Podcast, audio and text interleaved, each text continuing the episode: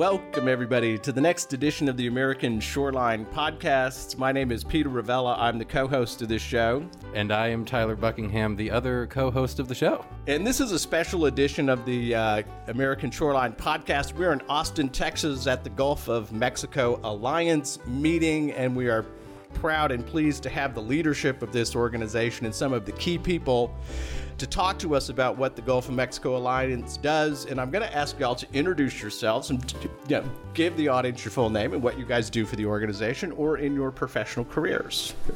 All right, I guess I'll start. I'm Rhonda Price, and I chair the Coastal Resilience Team for the Gulf of Mexico Alliance. Hi, I'm Nikki Pace. I'm a research attorney with the Louisiana Sea Grant um, Law and Policy Program at Louisiana State University. Hi, I'm Tracie Sempier. I'm the Regional Program Manager for the Gulf of Mexico Alliance, and I also serve as the Coastal Storms Program Coordinator for the Mississippi Alabama Sea Grant Consortium. Hi, I'm Chris Shepard. I'm Director of Science for the Nature Conservancy's Gulf of Mexico program. It is great to be sitting here. This is uh, with three fantastic uh, professionals who work every day in this space on four. And and this is the Coastal Resiliency Team, Rhonda. We had you on yesterday to tell us about GOMA, so we're pretty up to speed.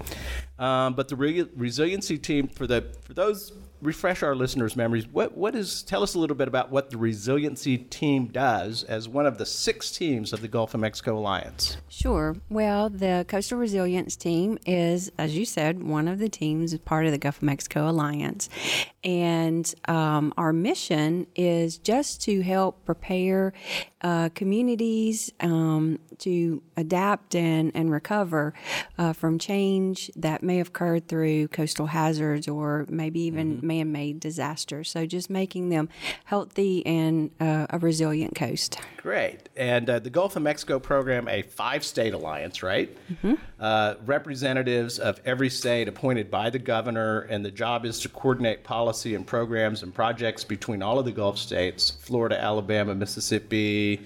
Texas and Louisiana. Got it. Mm-hmm. We can't put no Georgia in this. No, they're not no on Georgia. the Gulf. They're over there on the southeast coast. Um, uh, nothing against Georgia. I love Tybee Island, you know, but uh, but I got to tell you, we've convinced these four to sit down with us because it's been a very long day. They've been in the w- working through presentations for eight hours and talking about professional uh, projects they're working on, and so I just want to thank you all. I'm glad you all have a glass of wine. This is a very informal the the happy hour, the post day happy hour has already started. So we want to, you know, just uh, not take too much of y'all's time. But uh, what I'm curious about, really, and this is the thing, listening to the presentation yesterday and looking through the agenda, uh, this job of coordinating multi-jurisdiction programs and policies for the greater good of the Gulf of Mexico is especially on the topic of resiliency and storm preparedness it's a tough topic to tackle, and I would love to hear from y'all. What is the best success that y'all have had in the last three? When you think about all of the effort and the time that you guys put into this, what really jumps out as you as being uh, successful exercise of the GOMA team, resiliency team? Well, I think first off, I'd have to say a partnership. So we have, through the resilience team, we um, have created a lot of partnerships and collaborations where we probably wouldn't have that opportunity outside of the creation of, of the alliance. Right. Um, yeah. Yeah, that's that's true. And some of us are on projects together, and we met through the alliance, and now we're working together to promote resilience in communities across the Gulf and bringing our experience together.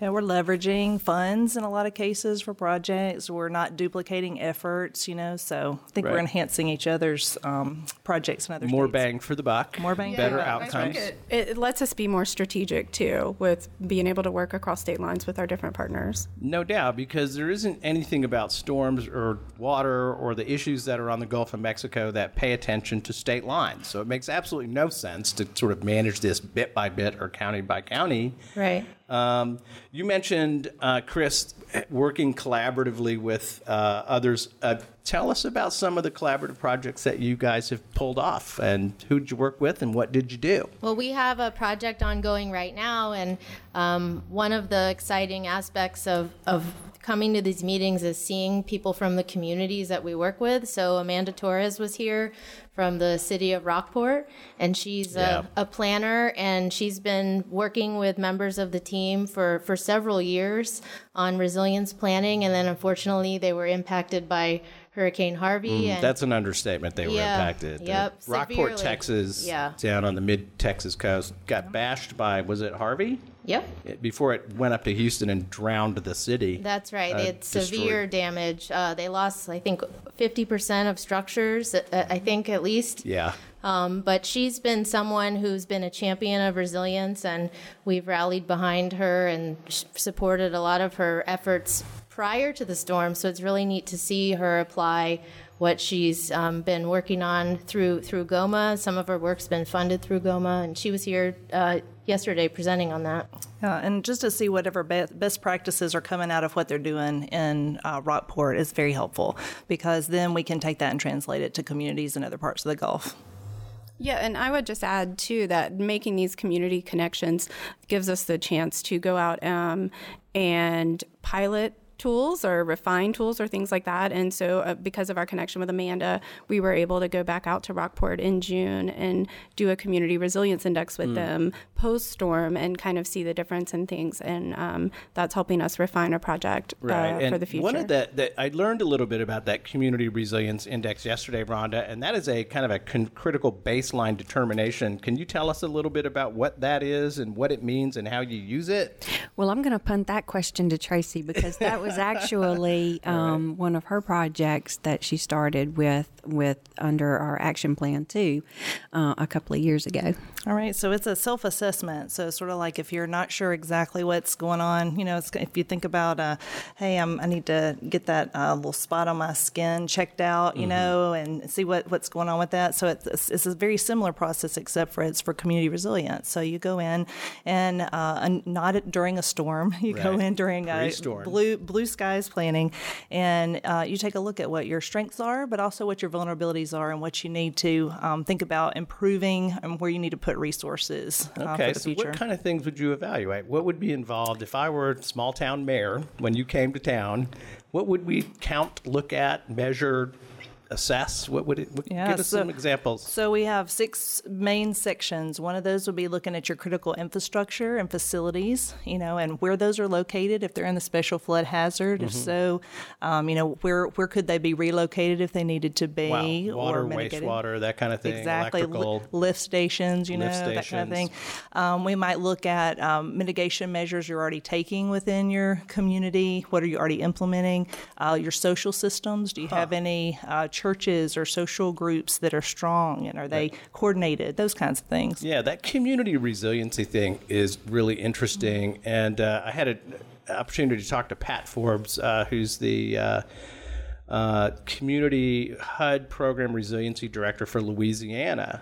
And he talked about this notion of community resiliency and the and the basically the people, not the stuff that gets affected. And does the community have the network of human beings that can recover and stay together and it's churches and civic groups and and that's part of that assessment is that what you're telling us tracie Yeah, absolutely. And not only do you have those, but as you just mentioned, are they coordinated? Do they know what resources um, each other have? And in a lot of cases, it may not be their mission to come in after a storm. Sometimes, you know, like after Hurricane Katrina, we had a lot of um, folks from the Red Cross that provided services that normally are not um, part of their regular uh, mission. So just having the community leaders understand what resources available, how they're going to be staged, who has access to it, who's their point of contact, those things are extremely important. so you do an assessment you prepare a report and you give them some recommendations and say you know what would be great is if you fix this dune system right here or you did xyz is that how this goes Yeah, so it'd be really bad for us to come in though and do an assessment and not uh, stick with it, right, and help to implement something. So not only do we identify those vulnerabilities, but then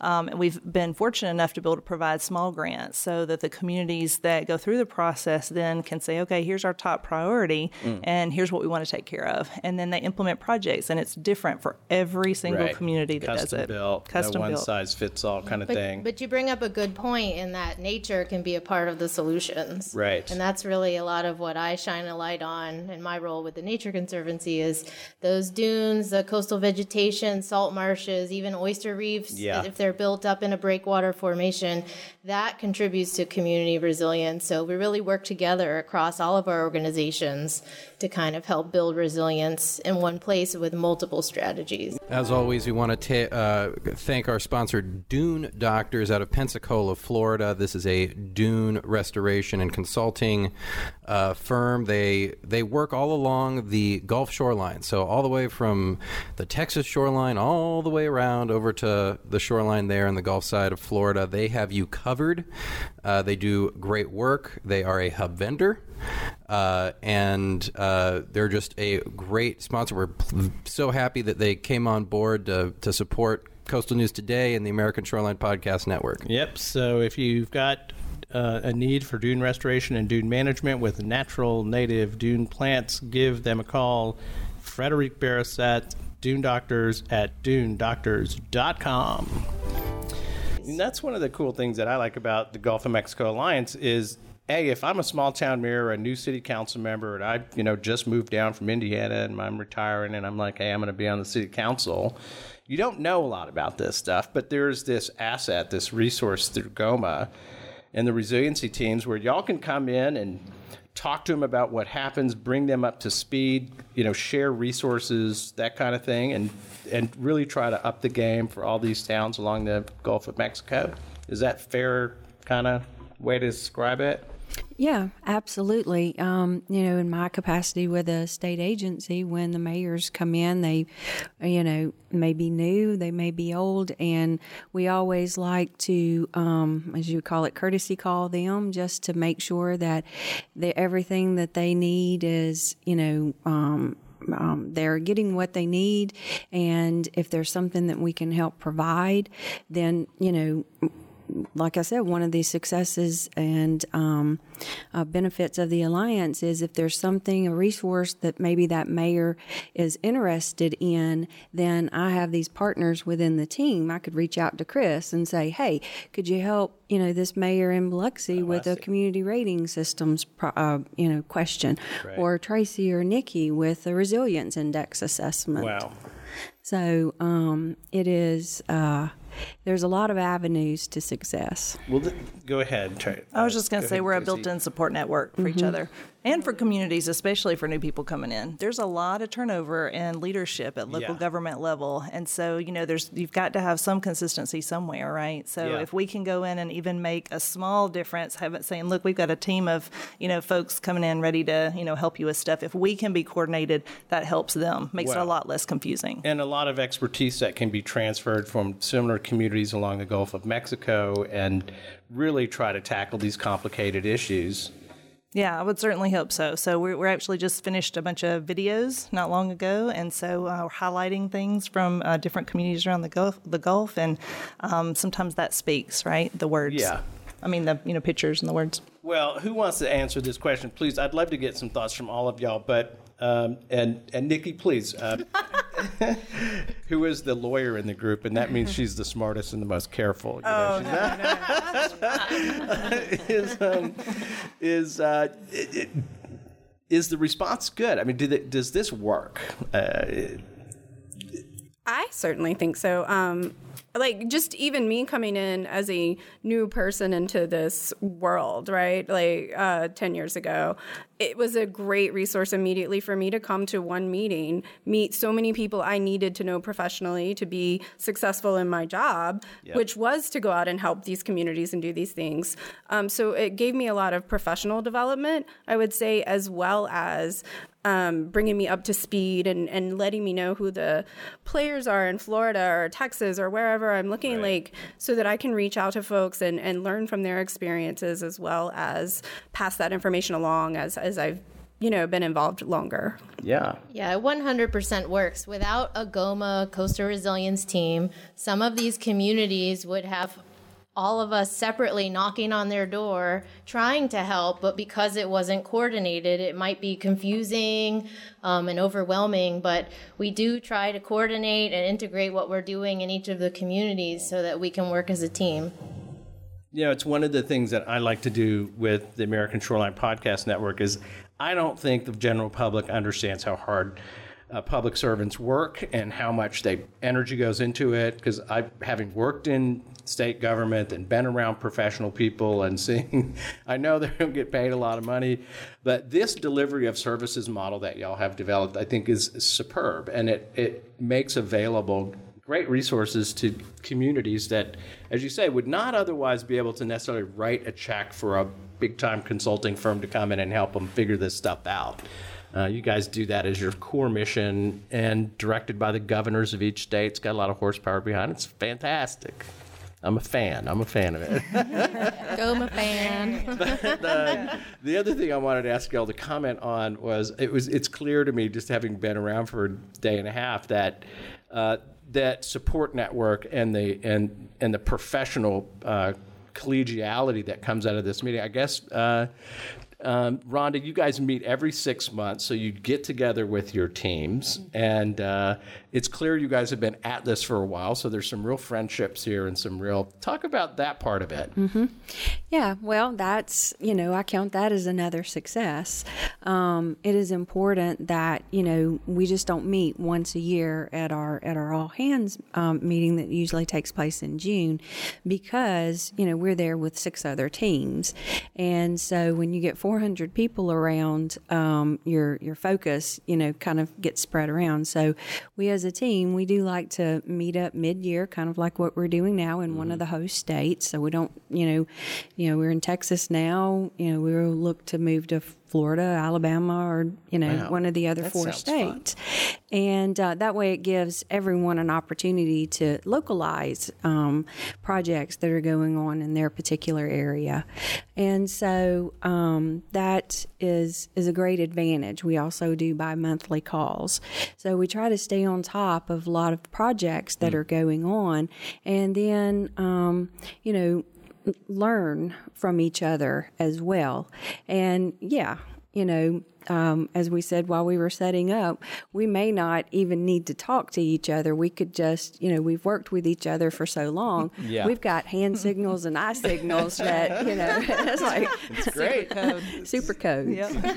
what do y'all? Who else wants to talk about the collegiality, the professional support network that y'all are involved with here? Uh, it takes a lot of trust. It was the only thing I was going to add, right? And, and trust takes time to build. And when you're working on projects, and especially when you're working within communities, mm-hmm. If, if you're if we're not meeting in person and we're not having these conversations regularly, it, it's hard to do that. It's hard to build that trust um, enough to where you know it's the first person I you know go to when I need help. You mm-hmm. know, and, and I know what your specialty is. I know what your specialty is, and I know I can't do it by myself. Yeah. And I think that that the group um, and as as people are brought into the group, I think that we all recognize that that everybody has yeah. a specialty. We appreciate the expertise that each other bring to the table, and I think that helps build the trust for yeah. you know what do you think, A- absolutely, I, I, agree. And and the Gulf of Mexico is a is a unique place and a unique system, and you know unique with the the GOMA teams and also with the Deepwater Horizon yeah. oil spill. There's a lot of funding that's coming into the system, and because we are already coordinating through GOMA, it Yeah. allows us to kind of coordinate and plan for, for projects related to the oil spill, and it allows us to keep in touch on what we're working on even outside of resilience building. So Right. it's it's really great. Um, well, you know that I think bringing up the oil spill is important because as a person who's worked, uh, written grants for restore projects and chased all of this revenue on behalf of cities and counties along the Texas coast, um, the states are. To some extent, are in competition with each other. The Restore Council, which is the five, same five states, right? Different group of people. Well, some overlap. I think Toby Baker is on the Goma team as a governor rep and is also on the Restore Council. Um, but there's there are literally, I think we, we can say there's literally billions of dollars in investment revenue that is coming into the Gulf of Mexico communities through these instruments. The Gulf, uh, what is it? The Gulf Council and the TIGs, the te- what are the Yep. I forget the, The- TIGs. yep. The, the, NRDA. the NRDA team, the NFWF community. Yep. Yep. And Nobody's uh, going to and know then- what we're saying right I know, now. but well, here's what I the here's what I would say to the. That's right. Oil Thank you spill for fines. thank you for reminding me of that. But it's absolutely true, and I think this is what we want the listeners to understand. I mean, we didn't mention Gomesa Phase Two, which is a massive infusion of ca- capital into the uh, communities along the coast. Uh, Forty million dollars in Texas, I know. Louisiana and Alabama, much more. Um, but the Restore Act programs, the NFWF funding, all of this, and I think this is what I'm curious about is does the Gulf of Mexico alliance play a role in sort of sorting out the priorities? Obviously, you're not the spending decision makers here, but is what you focus on and what you say about priorities does it factor into those other streams or how does that all fit together?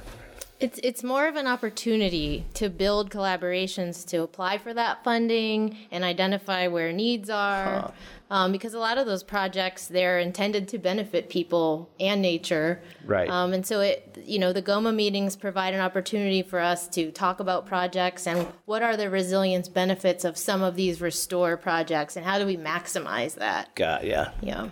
That makes sense. So if you guys put your stamp on something, if it's been presented, vetted, gone through the GOMA process, the teams think this is a solid investment, that may not be the final factor, but it would influence maybe at the Gulf Council level. Would it matter that, um, Rhonda, do you think that you guys are on board with things? Um, how do you play into the i mean this is the dollar part of it i'm trying to find out if you guys if it would be worth you know the, the energy and the time because uh, i mean obviously people ultimately need implementation dollars and and does it help to be in your network I think that? it provides opportunity. okay And so, um, you know, we, we are very intertwined.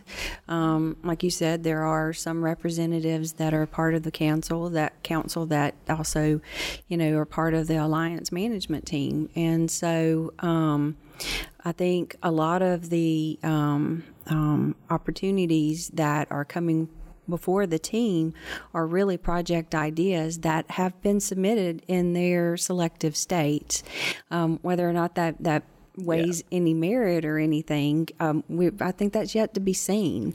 Uh, we would like to think so, but I think it's still think so. early in the game to um, see if, you know, our alliance stamp has any any weight Well, or I any hope it bearing in would, decisions. because I think the cross-disciplinary professional, the, the level of professionalism available in the in just in this team is pretty impressive. Uh, there's a real cross section of skills here that you think would would count.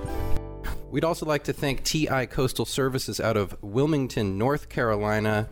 Uh, TI Coastal Services is a just exquisite coastal engineering firm. They work there along the Carolina shoreline. If you've listened to uh, Peter Ravella's Local Control podcast with Chris Gibson, Yep. uh, you will have you'll know a little bit about the care and responsibility that TI Coastal Services uh, takes with when they approach a project. Yep, and uh, TICoastalServices.com, Chris Gibson, uh, Barrier Island Restoration, Dune Restoration, Ports and Waterways, uh, boutique firm, specialty, specialty guys, first rate.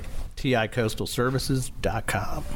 I will say that if I'm going after a grant, a lot of the people that I'm going to ask to partner with are in this room. Right, And I'm going to probably know about the topic because I've heard some communities say that they have a need or something like that. So I would say that this is where you develop your partners for your proposals and you develop your ideas Great. and things like that through this network. Thank you. That's kind of what I was trying to understand, and I think that's true. And it, you know, had I known about this more, I think when we were working for com- communities on the coast, I would have hustled over here more often because I think that's that. You've got to put these things on the table. You have to vet them properly. You have to see if what you're doing is sensible, and and I think that that would be the biggest advantage I, I would have taken advantage of. Well, and there's some real history here too, right? So there's some people that have been doing this for a really long time, and so they're not going to be You're afraid. looking at Rhonda, who I who I remember told me yesterday since 1997. So that would be we won't say that's 20 plus years. but but you know they're going to be quick to say if there's a if there's something that that gets presented or an idea or a project you know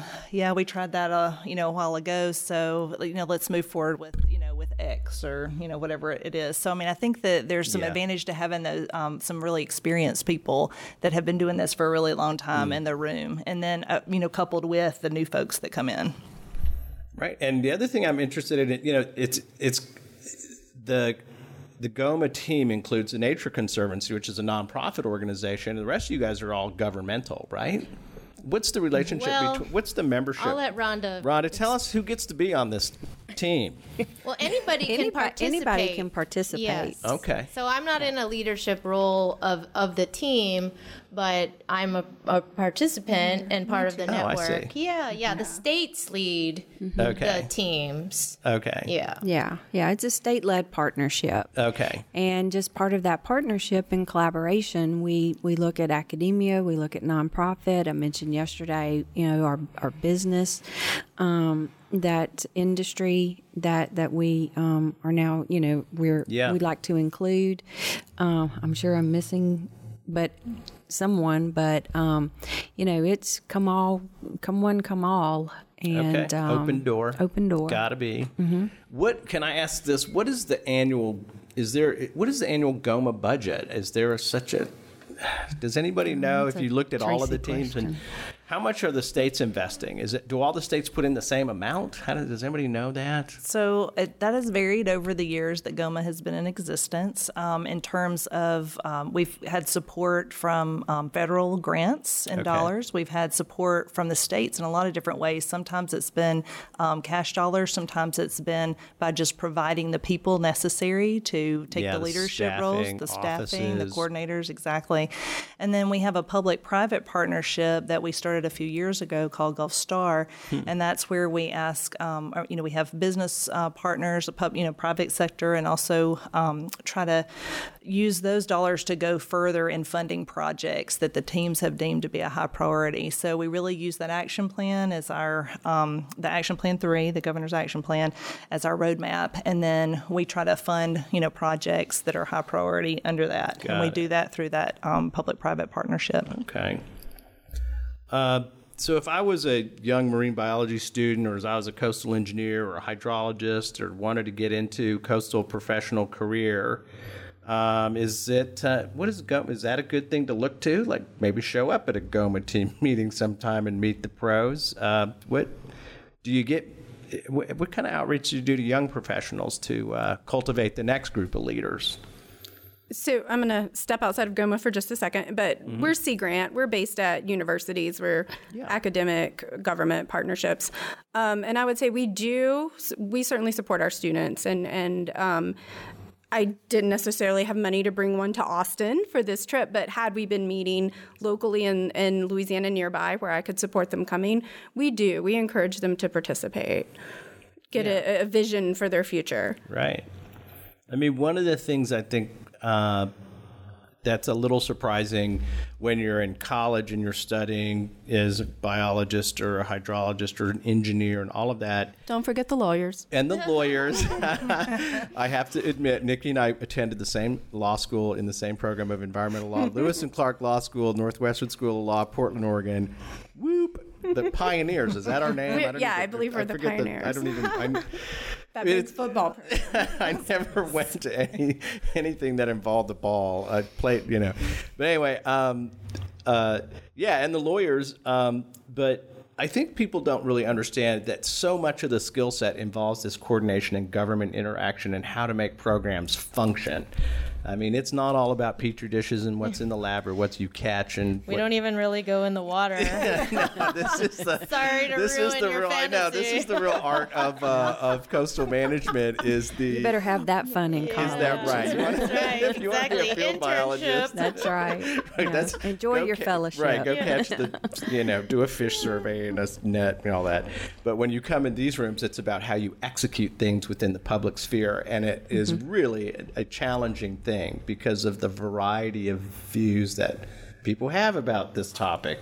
You know, how should we respond to the threat of erosion? I mean, Yeah. it's you- not simple. And you have to be credible without being authoritative. You Yeah. know, you have to be a knowledgeable expert who's mm-hmm. listening and not telling people what to do, but just providing the information. Right. So you're non-regular. I mean, this is you can't dictate this stuff because people don't like to be dictated to anywhere. But I think especially along the water, there's something about the independence of people along the water. Like They're pirates. Get out of here!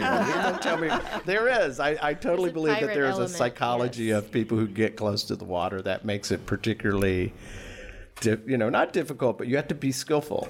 Yeah, when I mean, you, you know, when you're um, a student and then you get your first job and, you know, you're out on the boat taking water samples or, you know, um, fish samples or, you know, wetland delineation, the fun stuff. And then when you get a, you know, a couple of, or a decade or so under your belt, Right. then you, you take what you've applied, uh, that hands on experience, and then you realize there's, you know, you're now equipped to deal with maybe some of the policies and planning and procedures that go forward in, in helping, you know, inform the, you know, Yeah. scientists of tomorrow, uh, communities. And uh, so those partnerships and friendships that you form along the way Yeah. really um, gather in that institutional knowledge. So, yeah, who? I mean, that's the idea. I think is absolutely one hundred percent true, Rhonda, and not fully appreciated is this: how you become seasoned as a professional in resource management, particularly in coastal, because I think the the issues are really complicated, and it takes a while to absorb the information that you just the body of knowledge you have to have to navigate. Have y'all seen that kind of growth personally, professionally as well?